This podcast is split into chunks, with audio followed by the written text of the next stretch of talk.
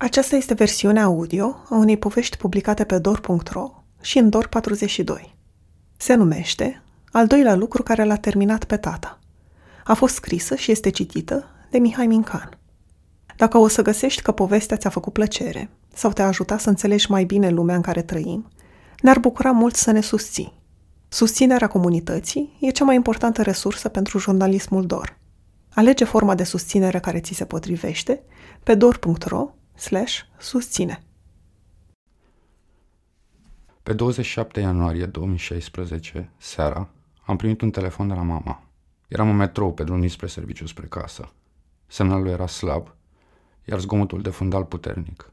De la 340 de kilometri distanță, vocea de la telefon tremura.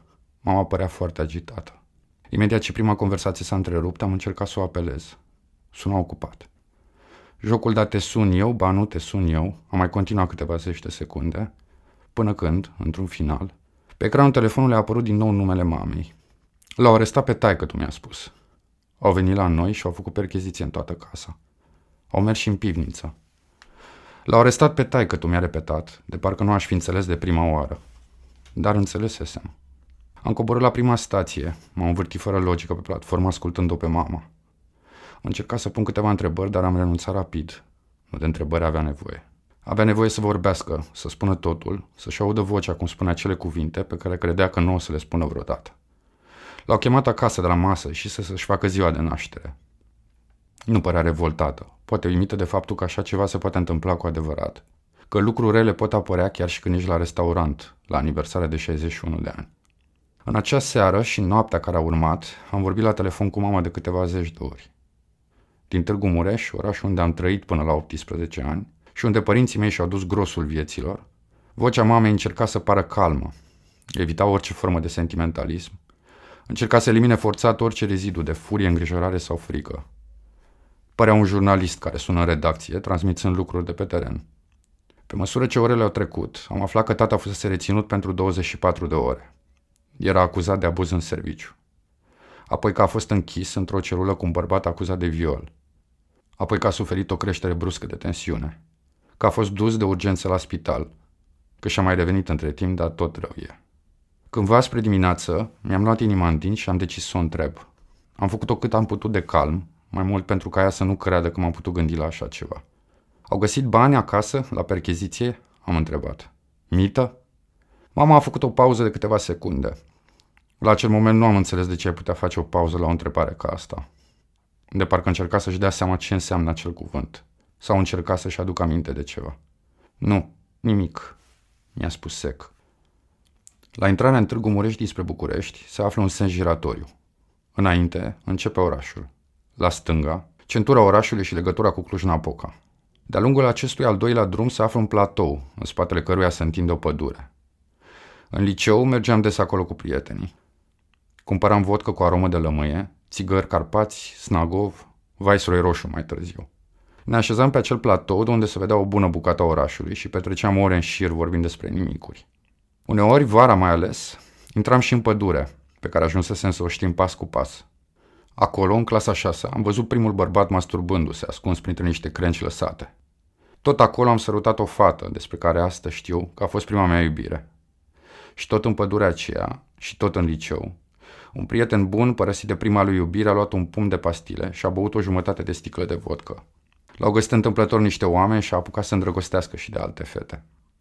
Cândva, după ce am plecat la București la facultate, în 1998, zona pădurii a început să schimbe dramatic. Un afacerist local, Remus Bența, a început construcția unui cartier rezidențial de lux, care astăzi ocupă cea mai mare parte a platoului din fața pădurii. La una dintre aceste extinderi s-a descoperit că pe sub pământul unde trebuia să aibă loc construcția, treceau niște țevi de abducțiune de la trei sonde de gaz natural. Erau țevi care adună gazul provenit din extracție și îl transportă către alte țevi mai mari și apoi către stații de colectare. Acele țevi au fost deviate pentru a permite construcția, printr-o decizie a conducerii Romgaz. Devizul tehnic al lucrării a fost semnat de patru oameni. Directorul general, directorul tehnic șeful serviciului proiectare și șeful secției de producție sucursala Târgu Mureș. Cel din urmă este tatăl meu, Emil Valentin Mincan. În rechizitorul DNA, care a dus la reținerea pentru 24 de ore, se notează Cei patru inculpați au încălcat normele legale privind disciplina financiară în construcții, fără să existe o justificare tehnico-economică. Lucrarea, ce trebuia executată de către o asociere din care făcea parte și primăria Târgu Mureș, a fost realizată în final doar din bugetul propriu al Rongaz. Prejudiciul calculat de către DNA era 146.637 de lei. Am reușit să vorbesc prima oară cu tata la telefon pe 28 ianuarie 2016, imediat după ce aflase că cererea DNA de arest preventiv pentru 30 de zile fusese respinsă în instanță. Se putea întoarce acasă. Eram mirat de cât de mic este prejudiciul imputat de procurori. Tu îți dai seama toate astea pentru 150.000 de lei. Părea că numai asta contează, că el stătuse în arest pentru o sumă prea mică. Avea vocea joasă, aproape șoptită. Ofta des și își pierdea șirul ideilor. Începea să vorbească despre mâncarea din arest, apoi despre inima lui, apoi despre un restaurant, apoi despre Roncaz. Dar ce zic concret, l-am întrebat. De ce te acuză pe tine? De o semnătură, mi-a zis el, atât de încet, încât am distins cuvântul numai după ultimele litere. Ce ai semnat? A făcut o pauză. Din spate se auzeau voci. L-am auzit pe fratele meu mai mic, aflat lângă el. Am auzit-o pe mama spunându-i, hai acasă. Nu contează, a zis tata. Oricum nu înțelegi tu. Încă din gimnaziu, de fiecare dată când discuțiile cu prieteni sau cunoscuți ajungeau la detalii despre părinții lor, simțeam o poticneală. Apoi, în adolescență, când toți din jur căutau parcă detalii incriminatoare, motive de luat în râs sau lucruri evident dramatizate, pentru a-și pune părinții într-o lumină negativă, mă surprindeam tăcut. Zâmbeam tâmp la poveștile celorlalți și cam atât. Adevărul e că nu prea știam ce să spun. Pentru doi oameni extrem de vorbăreți, născuți și crescuți în ploiești, pentru care și o discuție banală se poartă pe un ton de heavy metal și pare un fragment dintr-o ceartă fără sfârșit. Părinții mei au fost foarte rezervați în privința propriilor vieți. Era ca un secret, un fel de despre asta nu vorbim, o formă de tăcere stranie pe care în timp am învățat-o și am acceptat-o. Ce știu azi despre tatăl meu? Despre cine a fost el înainte să devină tatăl cuiva? Nu multe. Că a fost un copil singur la părinți, adorat de mama sa, iubit cu rezerve de tatăl său care credea cu o încrâncenare la granița cu sfințenia în noțiunea de disciplină. Că a fost mare gagicar, expresia bunicii mele. O punea să ducă ea la poarta casei unde locuiau, să le spună fetelor care îl căutau că nu e acasă. Tata spunea că făcea asta pentru că nu plăcea pe una sau pe alta. Bunica, când trăia, dădea cu lehamite din mână și îmi zicea în șoaptă. Minte, dracu. Era cu mai multe în același timp și era frică că află. Tot de la bunica știu și că tata s-a pierdut de câteva ori. La mare, la pădure, lângă Ploiești, la Sinaia, la Călimănești. Pleca de nebun și apoi îl căutau cu orele înnebuniți. La final venea murdar din cap până în picioare, cu un rânjet pe față care îi scotea din minți. În liceu tata era DJ de ocazie. Căra după el un magnetofon și niște boxe pe la cerurile dansante din cartier. Îi plăcea mult rockul, Deep Purple, Led Zeppelin, Rolling Stones. Avea pantaloni evazați și păr lung, creț. Era atletic, făcea volei și tenis, lucru pe care îl mai simt și astăzi, când își pune o mână pe umărul meu. De mama s-a îndrăgostit rapid. Tata e cu un an mai mare și s-au cunoscut în clasa nouă. A fost colegi de bancă și mama își șoptea la teze. Când se mai pilea și avea chef de vorbă, tata avea o poveste pe care tot a repetat-o de-a lungul anilor. Cum cândva mama și-a ascuns în chiloți copiuțele la chimie făcute pentru el. Mama zâmbea când îl auzea, dar n-a zis niciodată nici da, nici nu. Cred că a iubit-o foarte mult când erau tineri. Nu mi-a spus el asta, dar am văzut niște fotografii cu ei înainte să mă aibă. Sunt fotografii de la munte, mare sau petreceri. E ceva în modul în care se privesc, ceva în modul în care mama zâmbește de fiecare dată când el e prin preajmă. Uneori râde către aparatul foto și aș paria că tata tocmai a făcut o glumă, chiar înainte ca fotograful să apese pe declanșator. Nu m-ar mira, e omul care în orice situație reușește să facă o poantă. Am mai văzut și fotografii în care tata și mama sunt lângă mine. Sunt foarte mic, până într-un an. Mama pare obosită, tata a început să-și piardă părul și se ia în greutate, dar ochii le sclipesc. Par fericiți doar privindu-mă. În jur sunt tot felul de jucării de pluș și o minge mare, albă cu albastru, de care nu mi-aduc aminte. Bunicii mi-au spus că le cumpărase pentru mine. Într-una din fotografii stau așezat pe burta lui. Mă ține de mijloc, cu ambele mâini și zâmbește. Are gura ușor deschisă, de parcă se pregătea să spună ceva exact când poza a fost făcută. După ce au absolvit Institutul de Petrol și Gaze Naturale din Ploiești, părinții mei au primit repartiție în Târgu Mureș. Au acceptat-o natural, la fel cum au acceptat și regimul socialist în care trăiau, sau ideea că ei erau inginerii care trebuiau să construiască România viitorului. Mama a fost inginer chimist, lucra în oraș, la Schelă, cum numeau ei sediu central la Rongaz Mureș. Tata era tot inginer, dar în producție, în extracție de gaze. Munca lui presupunea mult teren. La 5 ani, când eu și fratele meu mai mic, Andu, am fost aduși la Târgu Mureș, în noul apartament, repartizat de stat, tata era mai mult absent. Lipsea cu săptămânile, timp în care mama făcea militarie cu noi. Când se întorcea acasă, ne luam brațe și tot ce mi-aduc aminte este mirosul. Petrol, motorină, gaz metan, un miros greu ascuțit. De fiecare dată când se întorcea, părea murdar și sfârșit. Stătea la masa din bucătărie fumând, în timp ce privea în gol la blocul gri de vis-a-vis. În lipsa oricăror detalii despre munca lui, în afară poate de câte un tact pleca la sonde primit de la mama, construisem un întreg scenariu despre ce face tata de vină acasă mirosind așa. În diminețele geroase în care ieșeam din bloc cu mama, în drum spre grădiniță, vedeam oameni băgați pe sub mașini, cu câte o flacără aprinsă. Încercau să dezghețe țevile prin care trecea motorina comunistă, extrem de proastă și diluată, ca să-și poată porni mașinile. Asta credeam că face și tata. Se trăiește toată ziua pe sub mașini mari, cu o flacără aprinsă în mână. Altă explicație nu putea fi. În vara lui 2014, cu un an și jumătate înainte ca tata să fie reținut, am petrecut o săptămână la Târgu Mureș. Astăzi mi-e greu să localizez exact momentul în care am simțit pentru prima oară că o să se întâmple ceva cu el, dar e posibil să fie apărut în acele câteva zile. Tata se ducea disciplinat la serviciu, program normal 7-15. Revenit acasă și petrecea majoritatea timpului pe balcon, cu câte trei pachete de țigări și scrumiera tot timpul plină. Privea cu orele la copacii din fața blocului și la releul de telefonie mobilă instalat pe imobilul de vis-a-vis. Descoperise că niște porumbei își făcuseră cuib între structura metalică a balconului nostru și niște geamuri grele, montate de el cu mulți ani în urmă, ca să protejeze locul de ploaie și frig. Părea fascinat de porumbeii ea, nu de păsări în sine, ci de faptul că niște ființe au decis să aleagă tocmai balconul lui pentru a-și face cuib. În acea vară în casă plutea ceva, ca un curent de aer violent care a intrat acolo și nu mai dispare, dar mișcă totul în jur. De când devenisem tată, în august 2009, veneam din ce în ce mai rar la Târgu Mureș. Cu ai mei comunicam mai mult la telefon, iar discuțiile noastre erau în general o colecție de banalități. Cum e vremea, cum stai cu banii, cum e la serviciu. Mă simțeam complet detașat de oraș și de viețile tuturor. A mea era în cu totul alt loc. Tot ce-mi doream era să uit pe a mei spunându-mi bine când îi întrebam cum se simt. Asta mă liniștea, cel puțin până la următorul telefon. Dar în acea săptămână din 2014 am simțit că lucrurile nu erau deloc bine. Mama petrecea mult timp în dormitor sau prin bucătărie de parcă și evita soțul. Nu se spunea mare lucru în afara unor șușotel pe care le mai distingeam din altă cameră. Ne vedeam la mese sau la televizor, dar fără să vorbim cu adevărat despre ceva. Tata mă întreba ce îi face nepotul Rareș. Mă asculta vorbind despre grădiniță, desene animate și pasiunea lui Rareș pentru astronomie. Din când în când, pe post de răspuns, mormăia monosilabic. Într-una dintre acele discuții joase dintre mama și tata, am auzit prima oară despre o anchetă. Am auzit nume de oameni. Pe unii știam, pe alții nu.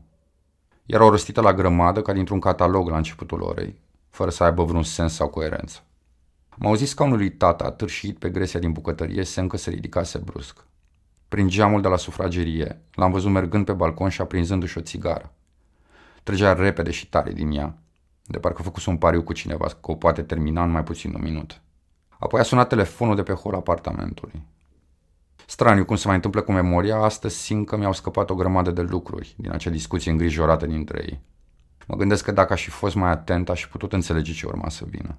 Însă mi-aduc aminte perfect cum, atunci când a sunat acel telefon, în liniștea totală și grea din casă, mi-am spus E tata aia, n-are cine să fie altcineva. Mama a ridicat receptorul și de când am auzit-o spunând ce mai faceți, am știut că am avut dreptate.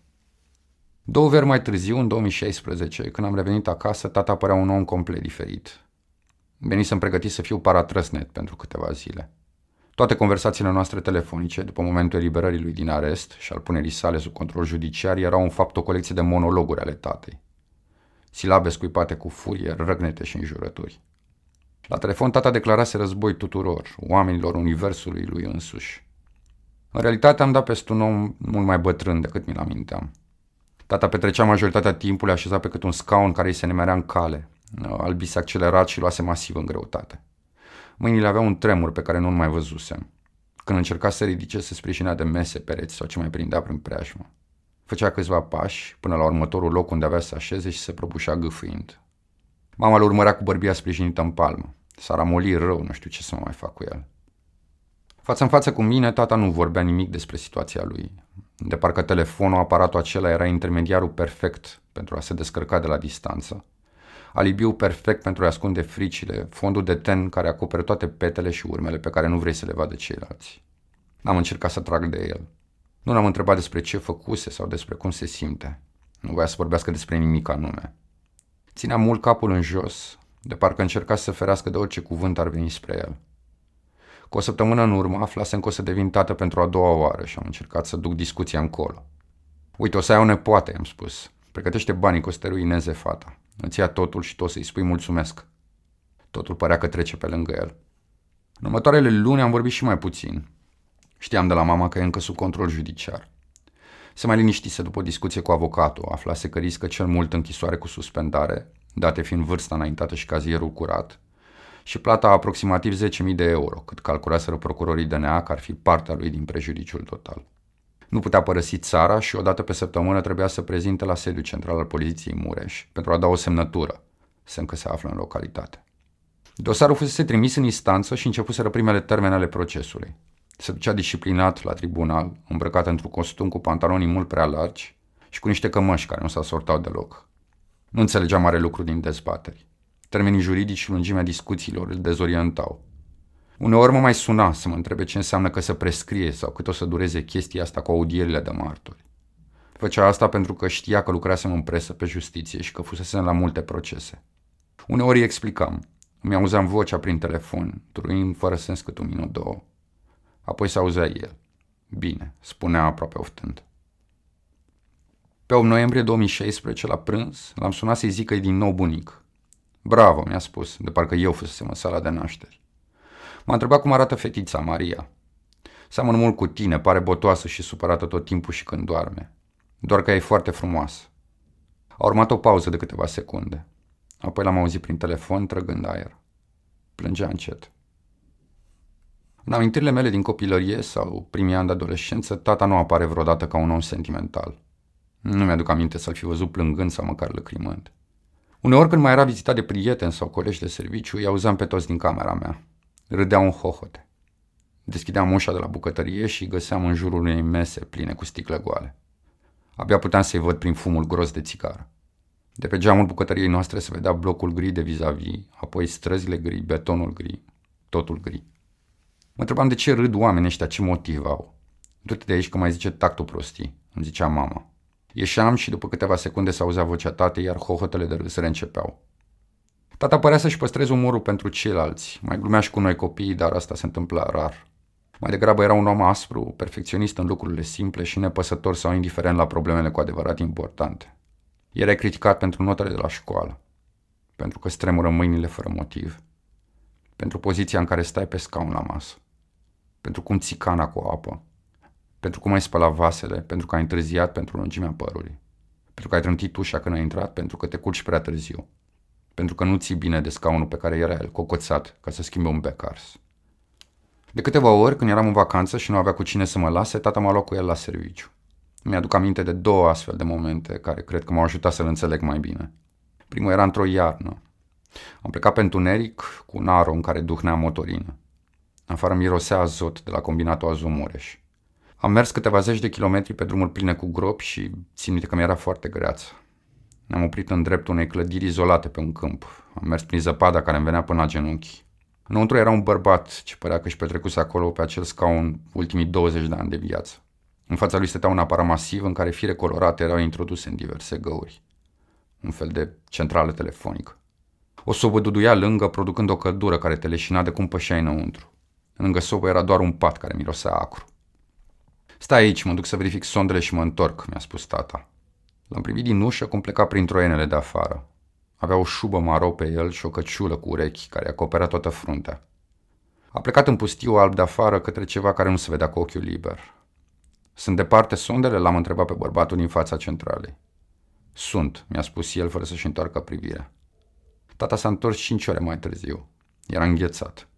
M-a pupat scurt, apoi a fumat lângă sobă, mai lung cât o gură de pălincă vărsată într-o sticlă de lapte goală. A doua oară când tata m-a luat cu el era vară. Nu m-am amintit atât de multe ca prima oară, dar știu drumul către acel ceva unde trebuia să ajungem. Părea infinit, cocen de porumb, drumuri neasfaltate, praf, niciun om în jur. Șoferul îi spunea tatei despre un film sexy pe casetă. Tata încuvințat tăcut, privind la nimicul din jur. Nu mai știu unde am ajuns în ziua aceea, nici ce am făcut acolo. Mare parte din relația mea cu tata s-a conturat cumva în jurul drumurilor. Părea că atunci când suntem împreună tot timpul trebuie să mergem undeva. Îl vedeam bătând cu degetele în volan pe ritmul muzicii, în mașina familiei, un Cielo vișineu, un drum spre bunicii mei. În torpedo erau tot timpul cinci casete. Guns N' Roses, Use Your Illusion 1 și Use Your Illusion 2. Un ACDC mai vechi, perioada Bon Scott, albumul Highway to Hell. O compilație Creedence Clearwater Revival și încă una Queen. Erau albumele lui favorite. Falsa complet pe fiecare melodie, iar pe anumite piese, Walk All Over You de la ACDC sau Locomotive de la Guns N' Roses încerca să și cânte, de fiecare dată cu rezultate teribile. Iar cântă tact ofta mama din spate, clătinând amar din cap. Muzica era o constantă în viețile noastre, părea singura ieșire din ceea ce părea fi un univers extrem de îngust și perfect hermetic. Toți vecinii de pe scara de bloc lucrau la gaz. Și toți din bloc următor și următor și următor și de vis-a-vis și cel de lângă de vis-a-vis. Din punctul meu de vedere, toți adulții pe care îi cunoșteam lucrau la gaz. Mai erau unii care lucrau și la combinatul chimic din oraș, pentru că simțeam mirosul de azot în fiecare dimineață în drum spre școală. Dar nu cunoscusem vreunul dintre acești oameni. Tot muzica se auzea și din spatele ușilor închise în timpul petrecerilor de apartament. Erau momentele de care noi, eu și fratele meu ne bucuram cel mai mult. Nu știai niciodată cum se vor termina. Odată am văzut ieșind de acolo un vecin de bloc. Se ținea de gură, avea buza spartă. Tata era în spatele lui, îl ținea mama, el înjura. Era pe la începutul anilor 90 când pentru o scurtă perioadă tata a vrut să devină afacerist, ca toată lumea din jur. El și doi vecini din bloc au cumpărat un microbus vechi. Făceau drumuri de Istanbul, de unde aduceau blugi. După câteva luni, tata a început să aibă obiecții, simțea că muncește prea mult uneori și pentru ceilalți, deși banii erau împărțiți egal. Unul dintre partenerii săi de afacere era bărbatul cu buza spartă. De atunci n-a mai venit pe la noi, deși eu am continuat să-l salut când ne mai întâlneam în scara de bloc. La o altă petrecere, câțiva ani mai târziu, din sufragerie au ieșit tata și Cucui, un prieten bun al lui, care locuia în blocul de vis-a-vis. Au intrat în camera mea, bălângănindu-se și râzând. La boxe se auzea Pink Floyd Dark Side of the Moon, un album după care mă dădeam în vânt prin clasa șaptea. Tata s-a așezat lângă mine pe pat. Era finalul albumului piesa Eclipse. Tata murmura versurile, deși nu știe o boabă de engleză. Cucui se mișca prin cameră cu ochii închiși, imitând mișcările unui chitarist. Câțiva ani mai târziu am auzit-o pe mama spunând că vecinul nostru Cucui a murit. Nici n-am întrebat-o din ce cauză. Știam deja. Am învățat cuvântul ciroză cu mult înainte de cancer sau infarct. Pe când aveam 16 ani, petrecerile de apartament au încetat brusc. Nu mai știu luna exactă, în schimb mi-aduc aminte perfect de trei detalii personale din acea perioadă, care nu știu dacă mai contează astăzi. Tocmai îmi cumpărasem cartea Lucrurile și cuvintele a lui Michel Foucault, mă decisesem că voi merge la Facultatea de Filozofie la București și cineva adusese de la Budapesta primul album Modest Mouse, pe care îl mai ascult și astăzi. În acel început de primăvară, din 1996, îi auzeam pe tata și pe mama vorbind în șoaptă în bucătărie. Soprau brusc când eu sau fratele meu intram peste ei. Apoi mama a devenit tot mai retrasă, apatică. O durere necunoscută a apăruse pe fața ei. Petreceam mult timp întinsă în pat sau la masa din bucătărie privind în gol. Într-o zi mama a dispărut complet. Pe post de explicații, tata s-a mulțumit să ne spună doar că e la spital. Nu știam de ce sau cât va sta acolo. Tata nu vorbea nimic. Îl mai auzeam vorbind la telefon cu prieteni, chemându-i la el ca să bea un pahar și să mai stea de vorbă, dar casa rămânea goală. Pentru prima oară de când îl știam, tata plângea. Îl vedeam fumând în continuu și oftând. Dimineața când mă trezeam ca să plec la școală, el era tot acolo unde lăsasem seara, la masa din bucătărie cu ochii roșii și țigara în gură. După câteva zile, timp în care nu am știut unde e mama sau ce se întâmplă cu ea, tata mi-a spus atât. Mai cât are un chis la ovar să operează. Auzisem de ovar, dar habar n-aveam ce un chist. Am întrebat dacă e grav. Tata mi-a zis, da, e. În acea perioadă cât mama a fost internată, tatăl meu, așa cum îl știam, a fost înlocuit de un alt bărbat. Unul fără poante, unul care plângea tot timpul. Un om mut și dezinteresat. Într-una din zile, în casa lui a venit un preot.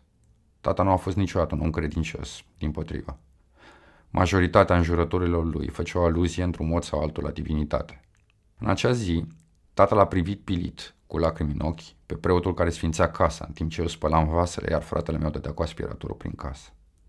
Mama s-a întors după câteva zile, a petrecut următoarea perioadă mai mult în pat, dar era bine. Însă tata părea blocat.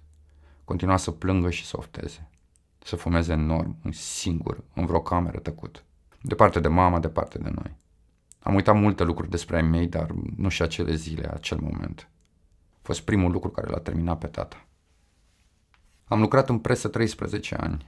Primii șase dintre aceștia au fost ca reporter la cotidian, ceea ce însemna că primeam întrebarea ce dai azi în fiecare dimineață. Primul meu text, o știre, a fost publicat în vara lui 2003. Am scris despre toți baronii locali, Triță Făniță, Mariano Prișan, Nicolae Mischi, Evanghelie. Ca unul care primise ca domeniu justiția, am fost unul dintre cei care a scris articole atunci când PNA, fostul Parchet Național Anticorupție, a devenit DNA-ul de azi, sau atunci când în prim plan a apărut Laura Căruța Chioveși. Am stat 36 de ore la Tribunalul București relatând despre arestarea lui Dinu Patriciu. A urmat alte ore cu Marian Iancu, Viorel Hrebenciuc sau Adrian Năstase. Am vorbit la bere cu colegii despre marea corupție, despre cum oamenii care și-au folosit funcția sau au luat mită ar trebui să dispară. Ba chiar mi-am promis că nu voi da vreodată mită, indiferent de situație. Am încălcat promisiunea asta o singură dată la maternitatea unde s-a născut fiul meu. Apoi, într-o bună zi, am aflat că tatăl meu era acuzat că este unul dintre acești oameni. Tata îmi știa trecutul, iar concepțiile noastre nu se potriveau deloc. Încă de dinaintea reținerii, tata tuna despre cum Chioveș și omul lui Băsescu, cum americanii controlează lupta anticorupție și cum oameni nevinovați intră la închisoare. Discursul lui era o amestecătură de idei preluate de la Antena 3 și frânturi auzite de la oameni din jur. Când se întâmpla să mai bem un pahar împreună și discuția ajungea la capitolul anticorupție, se lăsa cu urlete, înjurături și cu unul dintre noi care se ridica și pleca de la masă. Cred că a fost unul dintre motivele pentru care tata a evitat mult timp să vorbească cu mine despre ce îi se întâmplă. Teama de a fi judecat.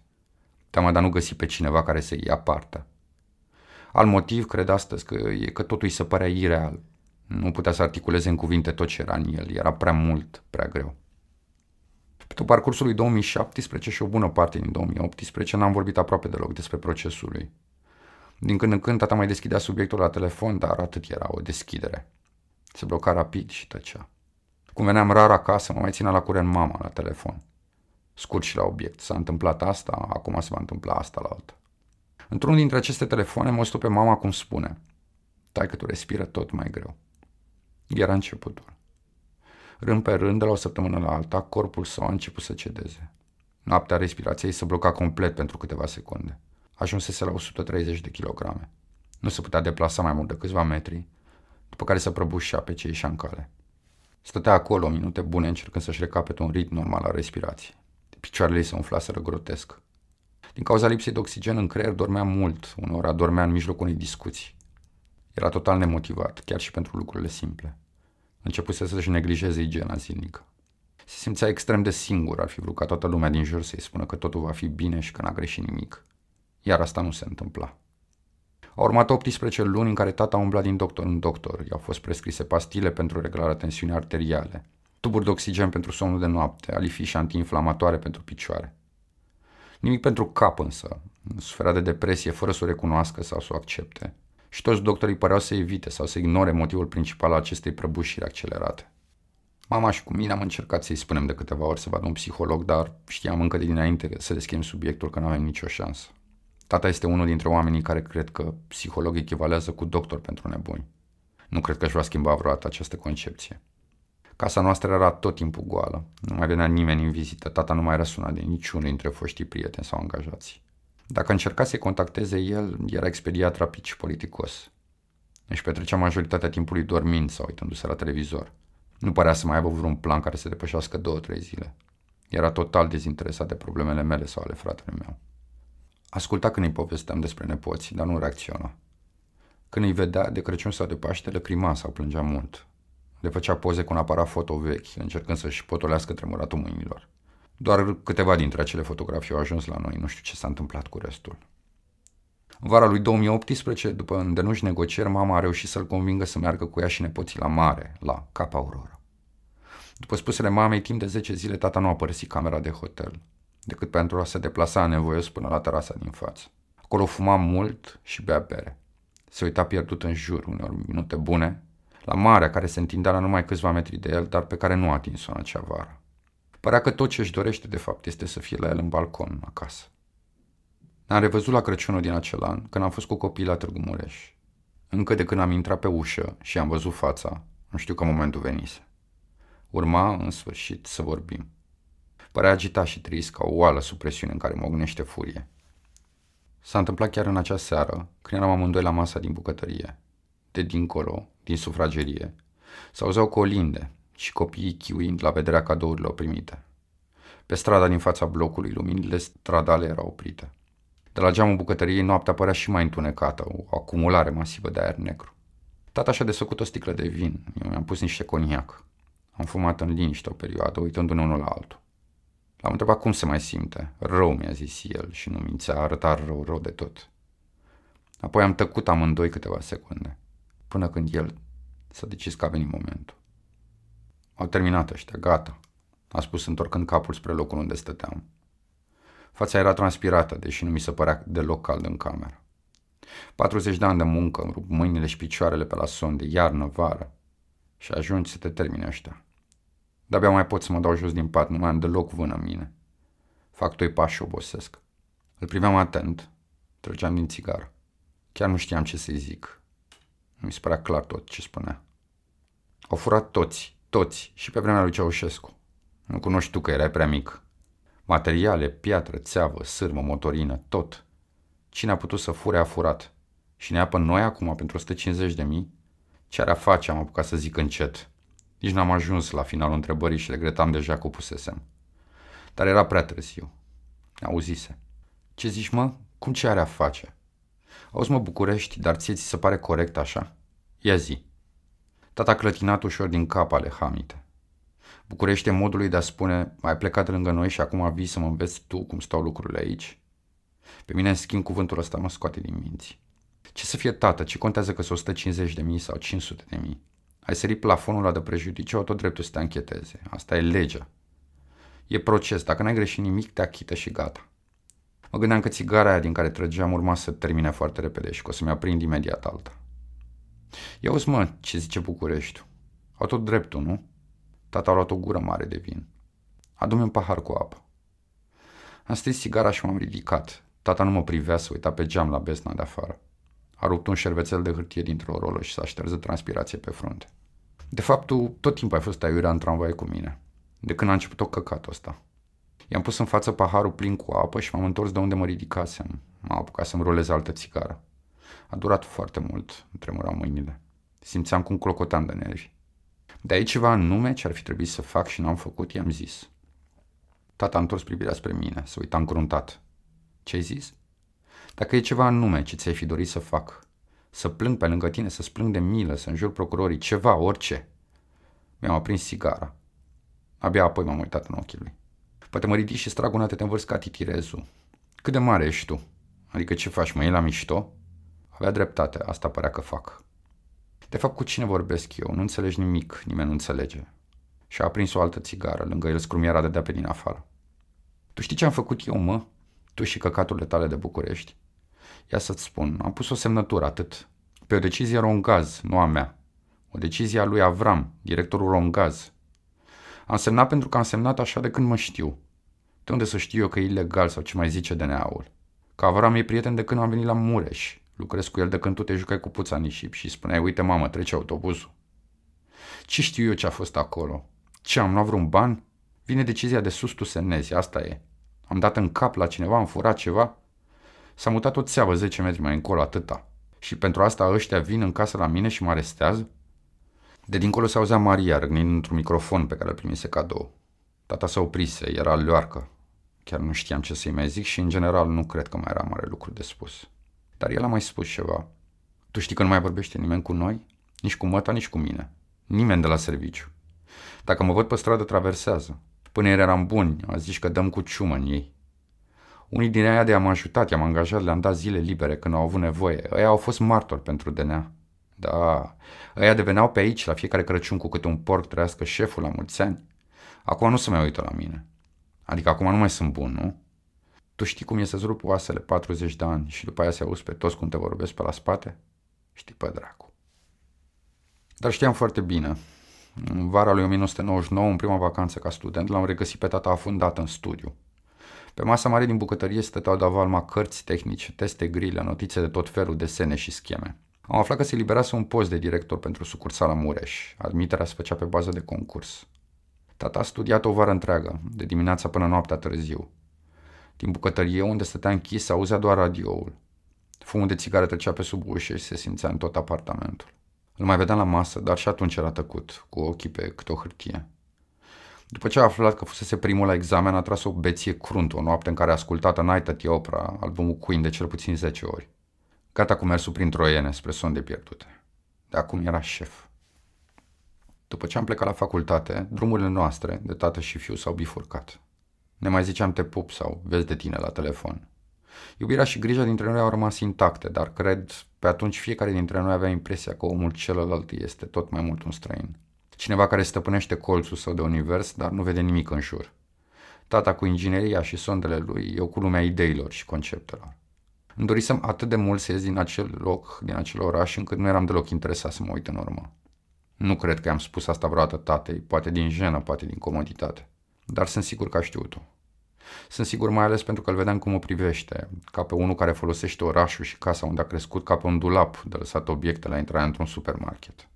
Mă ironiza în permanență, fără a deveni deranjant vreodată, pentru că alesesem filozofia. Era o disciplină care lui nu-i spunea absolut nimic, în afara unui singur lucru, pe care repeta periodic. E clar, tu o să mor de foame. În schimb, prefera compania fratelui meu, mult mai atașat de Târgu Mureș, viitor student la Politehnică și viitor inginer, ca el. Când mai dădeam pe acasă, îl găseam pe tata tot mai schimbat. Casetele rock din mașină au fost înlocuite treptat cu CD-uri cu manele, apoi CD-uri cu muzică populară. Tata bea alcool mai bun și mânca în oraș mai des. Se îngrășase, se îmbrăca mai bine, telefonul îi suna în continuu. La fiecare Crăciun sau Paște o găseam pe mama la masa din bucătărie tranșând porci întregi, curcani, iepuri sau pui de curte. Era sânge pe mușama. Locul părea ca un abator. Iar i-au adus ăștia lui Tactu 500 de porci, oftaia. La ușa apartamentului era un fel de mini pelerinaj, oameni care veneau cu plăcinte, prăjituri, vin, țuică, o rolă de cași de casă sau cârnați făcut de bunica nu știu cui. Tata le accepta. Stătea la cât un pahar cu fiecare om venit pe la noi. Râdea mult și părea împăcat cu el însuși. Aceeași agitație am văzut-o și în puținele dăți când am fost la el la serviciu. Tata avea un birou mare, care era mai tot timpul plin. Oamenii intrau acolo aproape spăsiți, cu spatele ușor încovăiat și figuri de câini triști. Tata detesta tot teatrul ăsta. Știu asta pentru că mi-a spus el de nenumărate ori. Toți vor ceva, tu crezi că vin așa doar ca să uite în ochii mei frumoși? Un camion de piatră, 30 de litri de motorină, rolele la de sârmă de lângă un gar, 30 de ciment, cam asta s-a auzit din acel birou. Părea că întreaga lume, tot universul din jurul meu, din acel mic oraș de provincie, este un conglomerat de favoruri care așteaptă să se întâmple. Mici combinații, aranjamente, dă-mi aia, te ajut și eu cu aia altă. Nu te uit, șeful. Oameni maturi jucând într-o piesă de teatru pentru copii. În mica economie de provincie, cea care scapă hârtii facturilor, declarațiilor oficiale. Birou după birou, om după om, moment după moment, de la cel mai simplu angajat până la șefii rongaz. La primul Crăciun, de după începerea urmăririi penale, am văzut-o pentru prima oară, după mult timp, pe mama fără un cuțit în mână. Stătea și ea liniștită la masă, fără șorțul de măcelar în care o văzusem ani în șir. Lasă că e mai bine așa, mi-a zis ea. Măcar acum vedem și cine ne era prieten și cine era doar pe interes.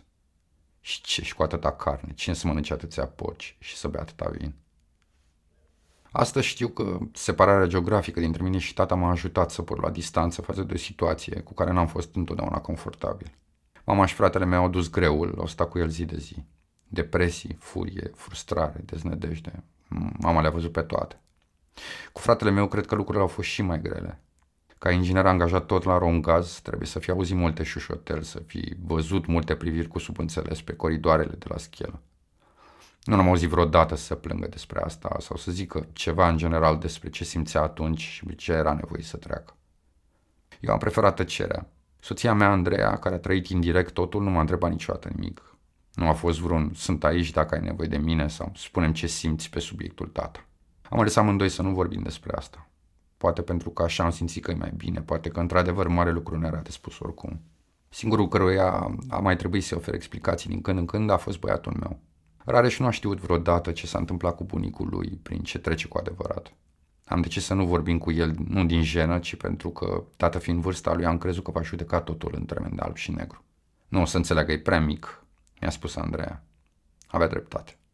În lipsa poveștii complete, singurele explicații la care m-am rezumat au fost cele legate de starea de sănătate a tatălui meu.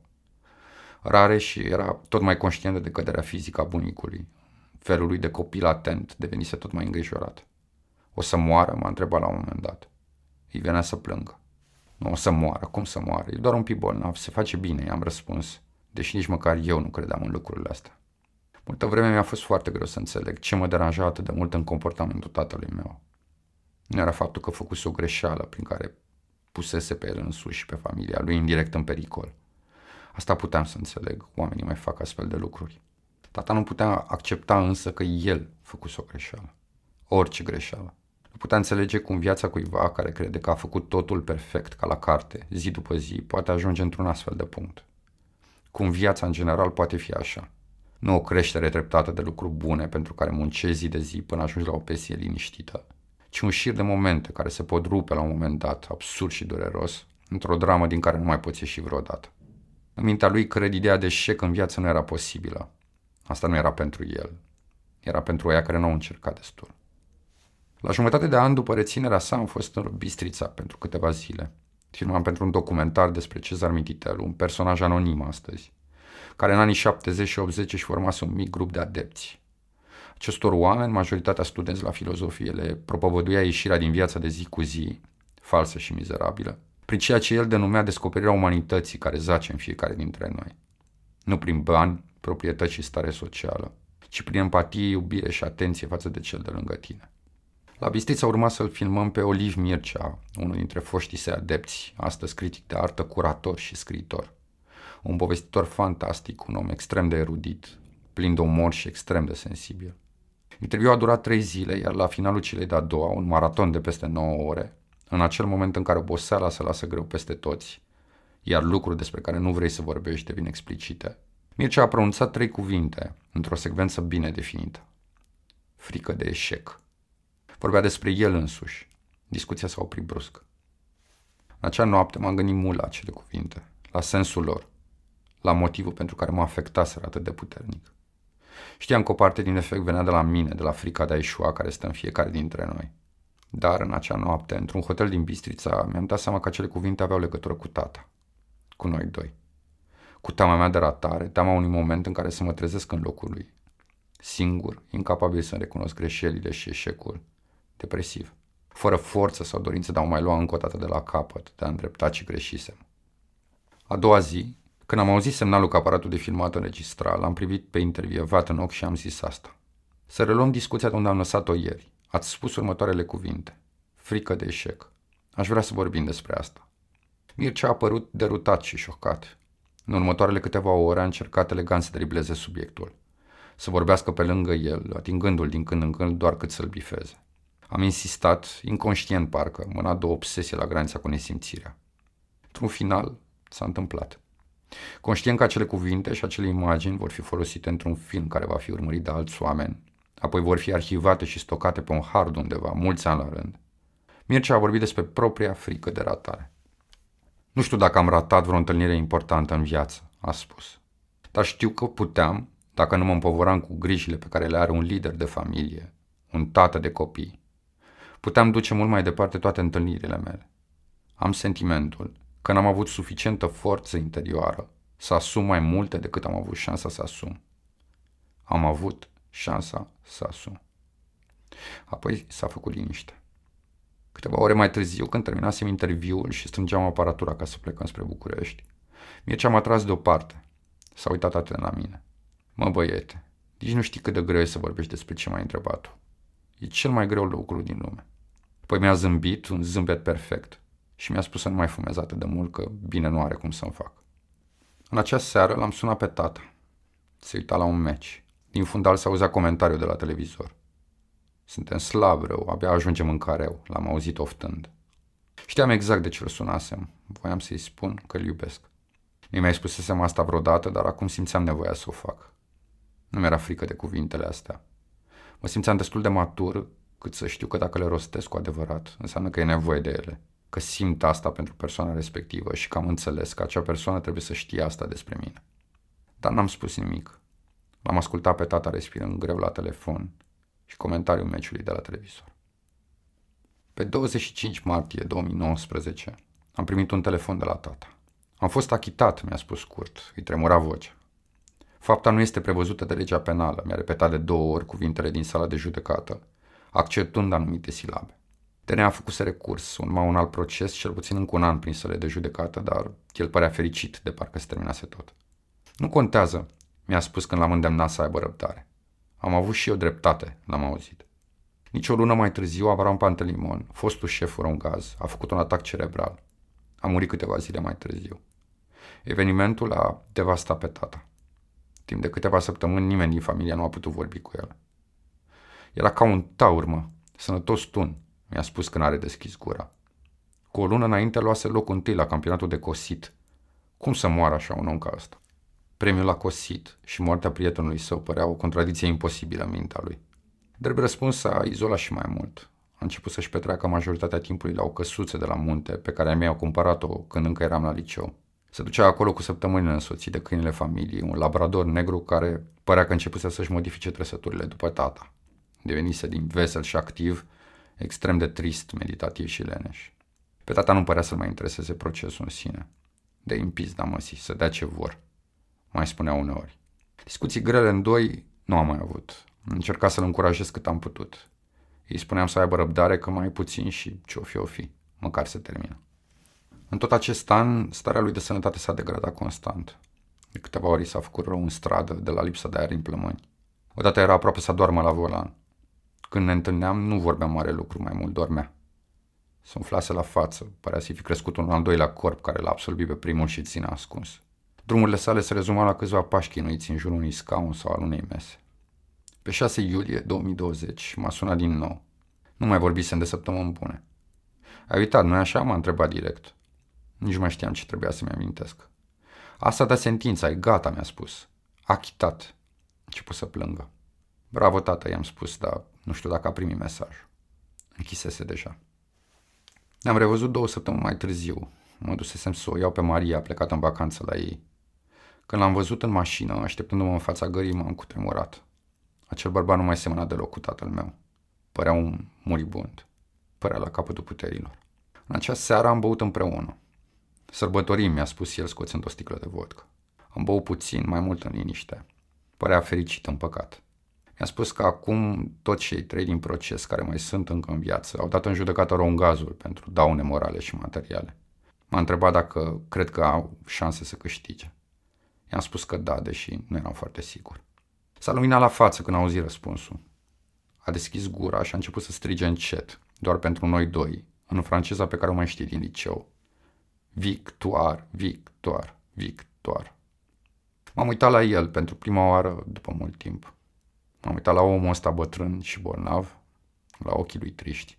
Și a fost pentru prima oară când mi-am dat seama, adică mi-am dat seama cu adevărat, că într-o bună zi omul ăsta nu va mai fi lângă mine. Va pleca și eu nu-l voi mai vedea vreodată. Nu o să mai ascultăm muzică împreună. Nu o să mai reproșeze că țin cuțitul greșit. Nu o să-și mai treacă mâna lui mare prin părul meu. Nu o să mai zic că te apuci de cur și te arunci în sus când îi spun că mă plictisesc. Nu o să mai plângă lângă mine în timp ce fumăm și ne amintim de bunicii mei. Nu o să mai facă crize de nervi pe lucruri mărunte. Nu o să mai dau o palmă pentru că n-am dus gunoiul sau am uitat să scot câinele. Nu o să mai aducă din străinătate țigări locale. Nu o să mai zică bravo, Dănuțule, cum îmi spuneai mei. Nu o să mai avem niciun drum de făcut împreună. Nu o să ne mai vorbim. Nu o să mai facă nicio pantă proastă care totuși mă face să râd în hohote. Nu o să mai sărut pe obrajii a transpirații. Nu o să mai fie frică de el. Nu o să mai pot să-mi pun mâna pe omul lui și să zic hai, trage de tine, o să fie bine. Și mi-am mai dat seama de ceva, că omul acela nu este un simplu om care va dispărea. El este tatăl meu. Mulțumesc că ai ascultat această poveste. Dacă ai sugestii despre cum putem îmbunătăți forma audio a articolelor noastre, te rugăm să ne scrii.